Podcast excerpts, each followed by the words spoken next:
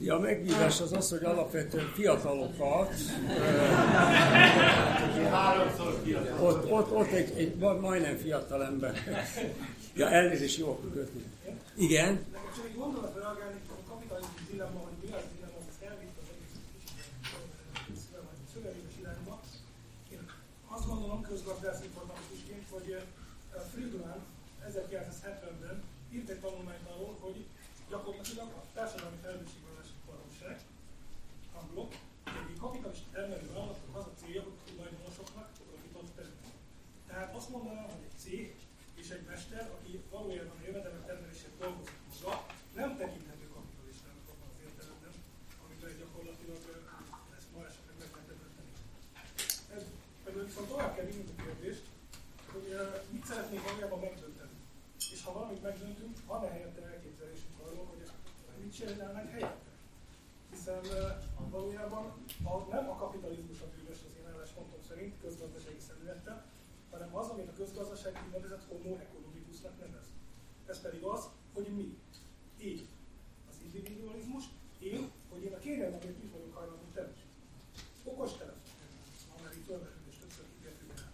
Ki tud élni Waze nélkül, ki tud navigálni Waze nélkül? Ki az, aki lemondana, hogy megnézze a Barcelonában a Sagrada Familiát, apados repülőgépét Ezekről le tudunk mondani, hogy ezt a nyugati civilizáció olyan vizsgáljára tekintjük, ami az politikával nem fér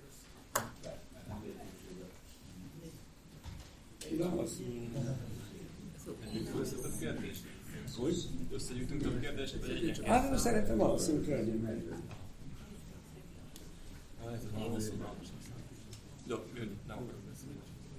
Jó, akkor válasz, akkor jó, jöjjön több kérdés, és akkor meg azok úgy próbálunk meg, akkor parancsolják. Én Lány Andrásra szeretném azt a kérdést föltenni, hogy jól értelmezem, azt mondta a legelején a kérdéseiben, hogy, hogy kvázi a kapitalizmus beágyazta magát a politikai rendszerrel és összefonult a társokkal, kivonta magát, a, kivonták magukat a tők, a vállalatok a kvázi a pusztán piaci folyamatok alól. Én kicsit össze, valahol összefügg az előző hozzászólóval a kérdésem, hogy, hogy onnan gondolja, és hogyha jól értem, ön azt szeretné, hogy ez kvázi visszafoljon, tehát hogy ne legyen ilyen összefonódás. Én értem, onnan gondolja, hogy ez kvázi antropológiai lehetséges, hogy ugyanazok az emberi magatartások, amik ezeket létrehozzák, nem hozzák létre azt, hogy mindenki a saját önző érdeke miatt különböző összefonódások jönnek létre, és ezek, ezek torzítják. Honnan gondolja, hogy ez elkerülhető? Azt mondom, hogy teljesen félre, félreérted. Én azt próbáltam elmondani, hogy egyrészt mindig is, tehát szemben a vitapartnereimmel soha nem lehet önmagából magyarázni ezeket a gazdasági folyamatokat, és végképp nem lehet civilizációs fejleményeket csak a gazdasági folyamatokból elmagyarázni. Tehát éppen azt kértem, hogy fogjuk fel az egész modernitást, amit bírálunk, változtatni akarunk, és bizonyos értékeit megőrizni akarjuk, ezt az egészet fogjuk fel úgy, mint amelyben a polgári társadalom, a modern ipari állam és a piaci versenygazdaság úgy elválaszthatatlanok, mint az vérkeringés, az anyagcsere, meg az idegrendszer egy szervezetben. Nem lehet egyet kiemelni belőle, és azt kidobni, mert akkor az egész nem fog működni. És szerintem a semmilyen, semmit nem mondtam olyan zöld utópiát, ebből kiderülne, hogy majd mi lesz helyette. Nem akartam ma este feltalálni a jövőt, ezt majd jövő héten.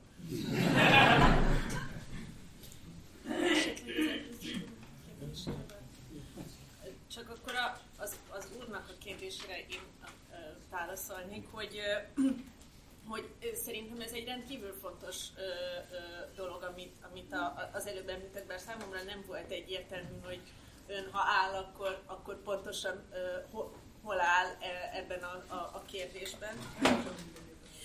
De tulajdonképpen egy, egy éremnek a, a, a két oldalát látjuk, akkor, amikor az egyik oldalon halljuk ezt a, faj, ezt a fajta ö, ö, posztmodern, neomarxista érvelést, és a másik oldalon pedig szintén a kizárólag ö, ö, a másik oldalon látjuk azt az érvelést, ahol úgy szintén a, a gazdaságból vezet, igyekeznek levezetni mindent, és a gazdaság szupremáciáját hirdeti a társadalom más rendszereivel szemben. Uh, és, és pontosan ez az, amivel szemben én azt gondolom, hogy a zöld politika föllép. Hogy amikor azt kérdezzük, hogy, hogy, hogy milyen az értelmes élet, vagy, vagy milyennek látjuk az embert, és mit gondolunk arról, hogy milyen a jó élet az ember számára, akkor a gazdasági szféra az csupán ennek egy egyetlen szelete, de nem az egésze. És nyilván nagyon sok mindent meghatároz, de ugyanakkor az embernek a különböző kötődéseit, a családi kötődései, az otthonához való kötődés ugyanúgy hozzátartoznak az ő lényéhez. És e tekintetben valószínűleg kibékíthetetlen ellentét van, a, van most itt ebben a vitában is. Mert én is például úgy gondolom, hogy az, hogy valaki családot alapít, és, és mondjuk megházasodik, és mondjuk nukleáris családról van szó, nem biztos, hogy a, a, a, a bevásárlóközpontban tölti a délutánját, lehet, hogy a természetben tölti, vagy kapirgál a kertében. Tehát lehet, lehet ez, egy, ez egy értelmes, értelmes élet is. A, vagy az, hogy például az otthonához kötődik, az országához, a városához, a, a, a, a településéhez, a, a há, saját házához, ezek, ezek univerzálisak, ezek minden, minden embernek a sajátjai.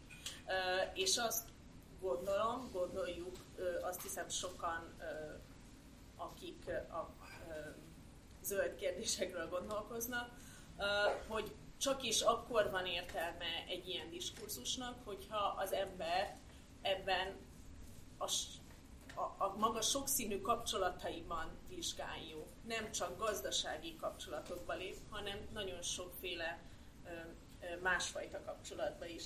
És csak még egy gondolat ehhez, a Michael Sandelnek van egy nagyon érdekes írása, a, illetve könyve, a the more, uh, what money can buy, the moral limits of the market, uh, mik, a, mik a, a, a piacnak, a, az, hol vannak a piacnak az erkölcsi korlátai. Az elmúlt uh, uh, évtizedekben, évszázadokban viszonylag sokat tettünk, uh, tett az emberiség azért, hogy ezeket az erkölcsi korlátokat egyébként uh, lemontsa. Ez valami olyan, amit egyébként a zöldek szeretnének helyreállítani. Nem halljuk. És én nem. Nem, nem mondtam, hogy minden, ami van, az egy vívmány, és ez megtartandó szerintem pont... De egyébként például ott elég sok olyan példát sorol föl, ahol, ahol pontosan ezt a vitát kellene helyre billenteni, hogy nem lehet kizárólag a gazdasági érveléssel részt venni közös ügyeinkről szóló diskurzusban. Jó, könyvre pedig rá fogok kérdezni, mert nagyon röviden. Teljesen egyetértek, hogy nem csak a piaci logika van. Tehát, hogy 5 percen volt kifejteni ezt. Pont a Joan Járigi könyvében nagyon pontosan le van írva, hogy ezeknek a gazdasági ciklusoknak a ilyen alakulásaiban az államok hogy vettek részt. És nagyon sok ilyen triviális példát lehet mondani, tehát nem lenne ma internet, kizárólag piaci alapon senki nem fektetett volna abba rettenetesen sok pénzt, hogy egy ilyen teljesen bizonytalan végkimenetelő valamit így föltaláljanak. A gyarmatosítás nagy része se lett volna kizárólag piaci alapon, még az első ilyen felhalmozási ciklus során. Ahhoz a genovai tőke mellett kellett a spanyol keresztény államnak ez az ilyen vallási tébolya, hogy itt a világban el kell terjeszteni a kereszténységet bármi áron, Tehát, hogy nyilvánvalóan nem csak piaci logika van, én ezzel teljesen egyetértek. E, és akkor arra reflektálva, hogy így mi a, mi a jövőkép, vagy így mi az, amit szeretnénk. E, először mondok egy általánosságot, aztán néhány konkrétumot, ami megint nagyon sokba egyébként kapcsolódik ahhoz, amit az András mondott, tehát hogy tök sok dolgokban egyébként szerintem egyetértünk. Az egyik az az, hogy ugye nagyon gyakran vádolják a baloldalt azzal, hogy az egyenlőséget akarja megcsinálni, hogy mindenkinek pont ugyanannyi tudom, jószág jusson, uh, ugyanolyan életfeltételek, stb. Ez egy félreértés, tehát hogy a, a, a, ennek a fajta antikapitalista baloldalnak nem ez a fajta uh, egyenlőség a célja, hanem az úgynevezett osztályegyenlőség. Ugye az az alapállítás, hogy a kapitalizmus is, meg egyébként a korábbi rendszerek, a feudalizmus, a rabszolgatartó társadalmak úgy épültek föl, hogy volt a társadalomnak egy kisebb csoportja, amelyik úgy lett rohadt gazdag, hogy a társadalom nagyobb részéből és a természetből kiszedte az értéket. Ez az úgynevezett extraktív, ilyen kizsákmányoló, kiszipolyozó gazdasági logika.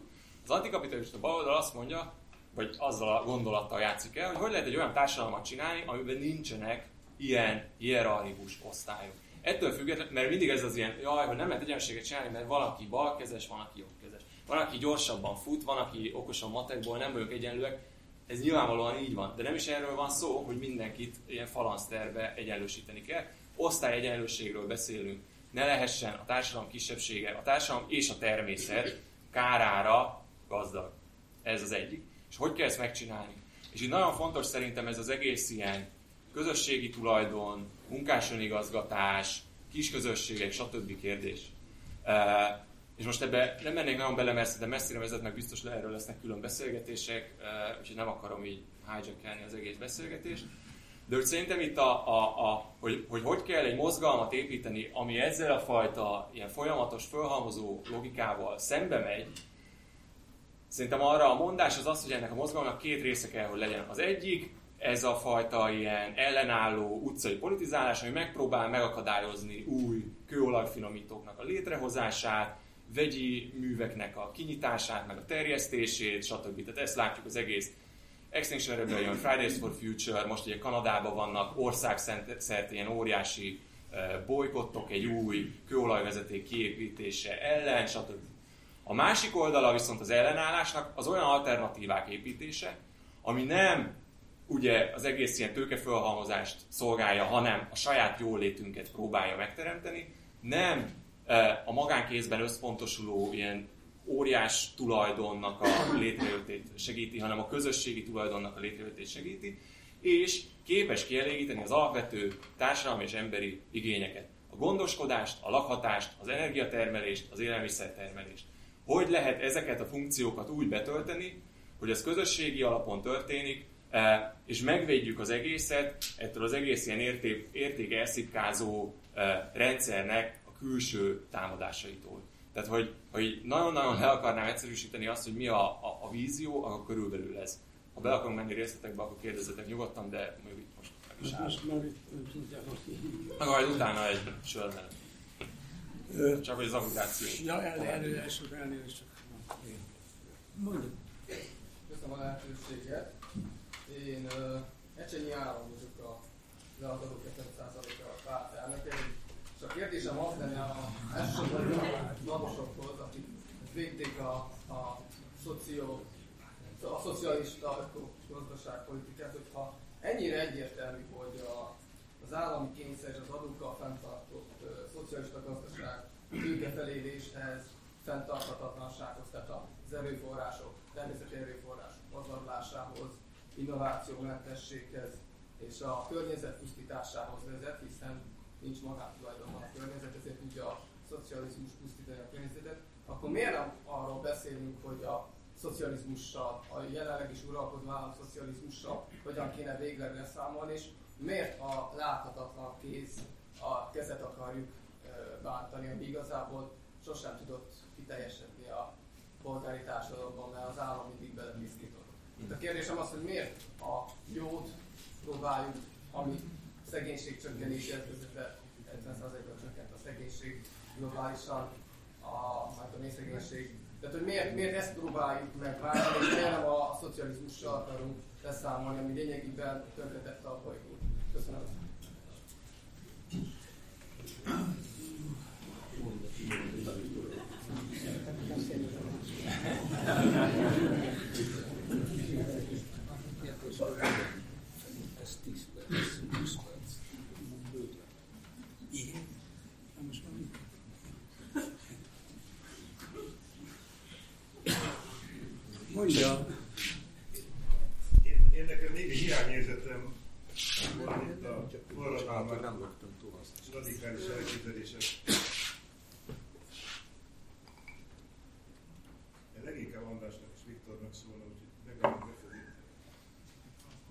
Tehát, hogy azzal volt problémám, hogy mondhatok olyanokat, hogy más-más kapitalizmus, illetve a megdöntése, illetve a környezet megmentése érdekében, illetve hát, zsidó, tehát, hallottunk radikális elképzeléseket, csak azt nem hallottuk, hogy mitől valósulhatnának ezek meg. Tehát sem azt, hogy milyen magával a társadalmi működésről milyen folyamatok vezetnének ezzel, sem azt, hogy mitől kerülnének elő azok az egyének, majd őket meg kell találni, és majd ez. Ez az egyik problémám. A másik problémám ezzel a, a mind a PAP képlettel, mind pedig a, a világciklus elmélettel van. Tehát ugye gazdaságról volt szó, szokták használni a GDP fogalmat. Azért ebben az időszakban a GDP megállás nélkül nő, ugyanakkor az anyagi része GDP-nek az meg sokkal lassabban nő. Tehát bármely fejlett államot megnézzük, akkor abban a GDP-nek a nagy részét Magyarországon kb. 60%-át, és fejlettebb országok 75%-át a szolgáltatások állítják elő. Ezért van az, hogy viszonylag kevéssé van rossz állapotban. Ha valóban lineáris kapcsolat lenne a, a GDP növekedés és a környezeti igénybevételek között, azt nem lehet leírni, milyenek lennének az állatok. A PAP képlettel még az a baj, hogy az nem vonódik ki a termelésből. Tehát ez Marxnál is hibás volt, meg itt is hibás, hanem ez egy körforgás, ami mindig visszakerül. Ezzel nem magyaráztunk meg semmit.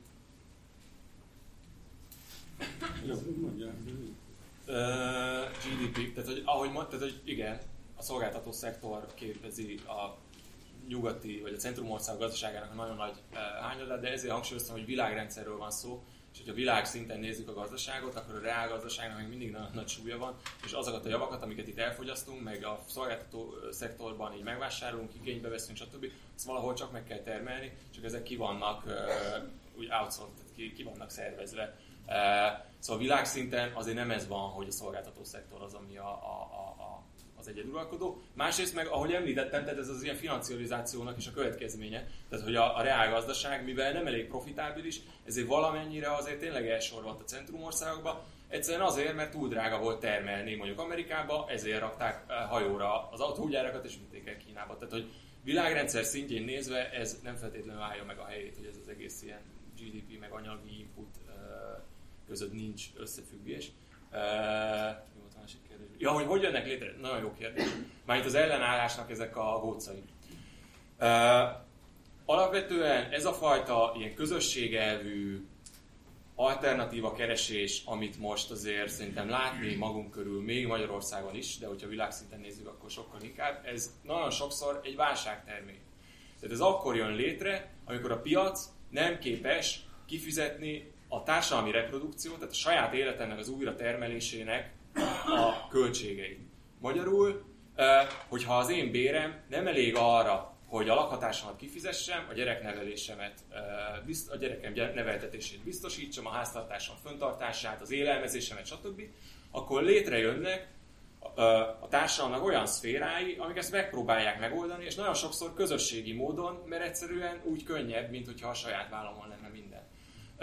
Ez megint csak a világrendszer szintjén úgy néz ki, hogy a centrumországokban, ahol magasak a bérek, és inkább kifizeti az élet újratermelésének a költségeit a piac, ott sokkal kevésbé erős ez a fajta ilyen informális, úgynevezett reproduktív gazdaság. A félperiférián, mint Magyarország, ez mindig egy ilyen mix volt. Tehát az emberek a bérükből is éltek, és nagyon sok részét az élet újratermelésének ebből fizették ki, de mindig volt egy reproduktív gazdaság. A háztáizás, a közösségi házépítés, ugye a kaláka, tehát még lehetne sorolni, de hogy ezek az ilyen nagyon pici, ilyen hétköznapi példák arra, hogy hogy próbálják emberek és közösségek a maguk túlélését biztosítani. Nyilván a periférián még ennél is nagyobb hányada esik alatba a reproduktív gazdaságnak, amikor a túlélésről van szó. Most olyan válságciklusban, amiben most vagyunk, ennek a fajta ilyen informális, reproduktív gazdaságnak a súlya fölértékelődik. Mert befagyasztják a béreket, levagdossák az állami jóléti juttatásokat, és az emberek meg a közösségek rákényszerülnek arra, hogy saját maguk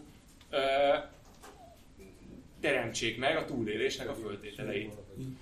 A kérdés az az, hogy ezeket a fajta, hogy mondjam, ilyen spontán kialakuló informális gyakorlatokat hogy lehet úgy megerősíteni, és egymással is összekapcsolni, hogy az ne a tőke fölhalmozásba ágyazódjon be. Most ez megint nagyon messzire visz, de a lényeg az annyi, hogy a spontán kialakuló, ilyen reproduktív, informális gazdaságok voltak éppen azt segítik, hogy végső soron az ember csak bemenjen a munkahelyére, és ott értéket termeljen. Tehát azért háztáizunk még, vagy háztáizott a nekem most már nagyszüleim generáció leginkább, hogy kipótolja a saját bérét, és akkor ott még második műszakban megtermelte a kiskertbe a zöldséget meg a gyümölcsöt, hogy jól lakottan menjen be dolgozni. A lényeg az annyi, hogy ezek az ellenállási gócok és alternatívák létrejönnek, de spontán módon beágyazódnak ebbe a gazdasági logikába. A mozgalmi kérdés, ha megkérdezzük azt, hogy mi a teendő, az az, hogy ezt a fajta informális szférát hogy tudjuk leválasztani a fölhalmozás szférájáról. Még hát ez a baj, Zoli, hogy ameddig görcsösen valahol a gazdaság és a bérek és a izé körül keresed az ellenállás gócait, addig kurva életben nem fogod megtalálni. Hogy lehet, hogy 50 éve nem veszitek észre ott a szélső balon? hogy ennek az egész ökológiai alternatívának a keresése furcsa módon ezekben a viszonylag jól élő és a jólétükkel visszaélő centrumországokban zajlik az egész ökológiai mozgalom, és nem, nem a magyar félperiférián, ahol sajnos ezek a közösségek alig működnek, vagy nem működnek. Ezek a közösségek kérlek szépen a leggazdagabb országok középosztályai kezdték el nagy részt a közösséget létrehozni, és egy egészen másik fajtája a dolognak, ami ennek egyébként ennek a nyugati, nyugati európai és amerikai ö, zöld szubkultúrának a kisugárzására azután ö, rá tudott erre csatlakozni valódi, ö, tehát az alapvetően kárvallott, az alapvetően tönkretett tömegeknek a mozgalmai Indiában, vagy akárhol még a világban. Tehát egészen más a dinamikája, de ezt a dinamikát soha nem fogod megragadni, hogyha nem fejlődésben és civilizációs folyamatokban gondolkodsz, hanem azt nézed, hogy mi történt a munkabérrel, meg az extra profittal. Nagyon gyors viszont válasz. Tehát ez nem igaz. Tehát, hogy ez, ez, ez nem így Ha megnézzük, hogy ezek a fajta ilyen informális, reproduktív gyakorlatok hol alakultak ki nagyon erős uh, módon és nagyon kiterjedt módon, az pont a periféria. A nyugat ezek után lohol. Tehát ha megnézzük, hogy például uh, Dél-Amerikában hogy néz ki ennek az egész ilyen gazdasági, közösségi gazdaságnak a fejlődése, akkor pont ezt látjuk, hogy például a helyi őslakos törzsek azok, akik nem tíz éve, hanem így sok évtizede próbálják visszatolni ezt a felhangzó gazdasági logikát, ők állnak a gazdasági expanzió, meg a piac expanziójának a, a, a, a frontján. Uh, és ez volt például annak az ilyen 2010-es évekbeli baloldali dél-amerikai föllángolásának az alapja, ami, uh, ami mostanában köszön le. Tehát az, hogy ez a nyugaton is megjelent, az egyébként nagyon szépen egybevág azzal az ilyen válságperiódussal, ami a kora 70-es évektől alakult ki. Tehát a, nyugat az voltak éppen csak zárkózik föl ebben az egészben, mert most már mi is a saját bőrünkön érezzük a válságnak a hatásait, és próbálunk rá reagálni. Mások meg e, ebben nevelkedtek, és ebbe élték le a teljes életüket, és értelemszerűen sokkal hamarabb kialakították ezeket a fajta ilyen informális kisközösségi gyakorlatokat, mondom, a gondoskodás, az élemtermés, a lakhatás. Hallotta arról, hogy az első zöld pártok hol és mikor alakultak? Hol? Hogy az egész ökológiai gondolkodásnak a 960-as, 70-es években mely országokban volt a gyökerem, ez az Amerikai Egyesült Államok, De ezt mondom, 60-as, 70-es évek, tehát ez pont a válságnak volt a, a hatása. Tehát, hogy ez egy válság. Akkor még sehol nem voltak a harmadik világbeli alternatív. Hogy ne lett volna, de... Jó, hát azt de ez, hiszem, ez nagyon jól dokumentálva van. jó, azt hiszem, hogy ezt a vitát nem fogjuk tudni eldönteni. Látható, hogy a vitatható ökopolitika az erősen vitatható valóban. E, nem tudom, még a Viktor, te is... Te... Én egyetlen egy, egyetlen egy gondolat csak, és Röviden. egy, egy perc lesz. Ö, hogy mi valójában tudunk egyet is érteni az Andrással. Egy csomó mindenben, például ebben teljes mértékben egyetértek. Szeretném behozni azt a szempontot, hogy nekem nagyon mély meggyőződésem, hogyha bármit akarunk tenni a kapitalizmus ellen, ugye eddig nem értünk egyet, akkor azt mindenképpen azokban a viszony, bizonyos fejlett vagy centrum régióiban kell megtenni a világnak, ahol ennek az egésznek a centruma van. És az is meggyőződésem, hogy az ökopolitika és az ökológiai ellenállás csak akkor lehet sikeres, hogyha ez egy ellenkulturális forradalommal párosul. És az viszont tényleg nem abból fog megszületni, hogy kinek milyen a munkabére, meg kinek milyen a szociális helyzete, meg van-e gazdasági válság, vagy nincs. Köszönöm szépen. Jó, ö, azt hiszem, már csak, csak be akartam zárni, de azért egy, egy megjegyzés azért tennék hozzá. Egyáltalán nem vagyok biztos benne, hogy a centrum itt van. Egyáltalán nem vagyok biztos benne. De egész Nyugat-Európa, az egész nyugati világ nem éppen. Tehát a centrum az éppen pillanatilag szétterülőben van a világon. Jó, mindegy, és ennek rengeteg... Jó, abba hagyjuk, mert ez tényleg, tényleg lehet folytatni. A röviden még annyit mondanék a következő alkalommal. Tehát a következő alkalom március 6-án lesz növekvő gazdaság, kérdőjelek vannak. Növekvő gazdaság? Csökkenő gazdaság?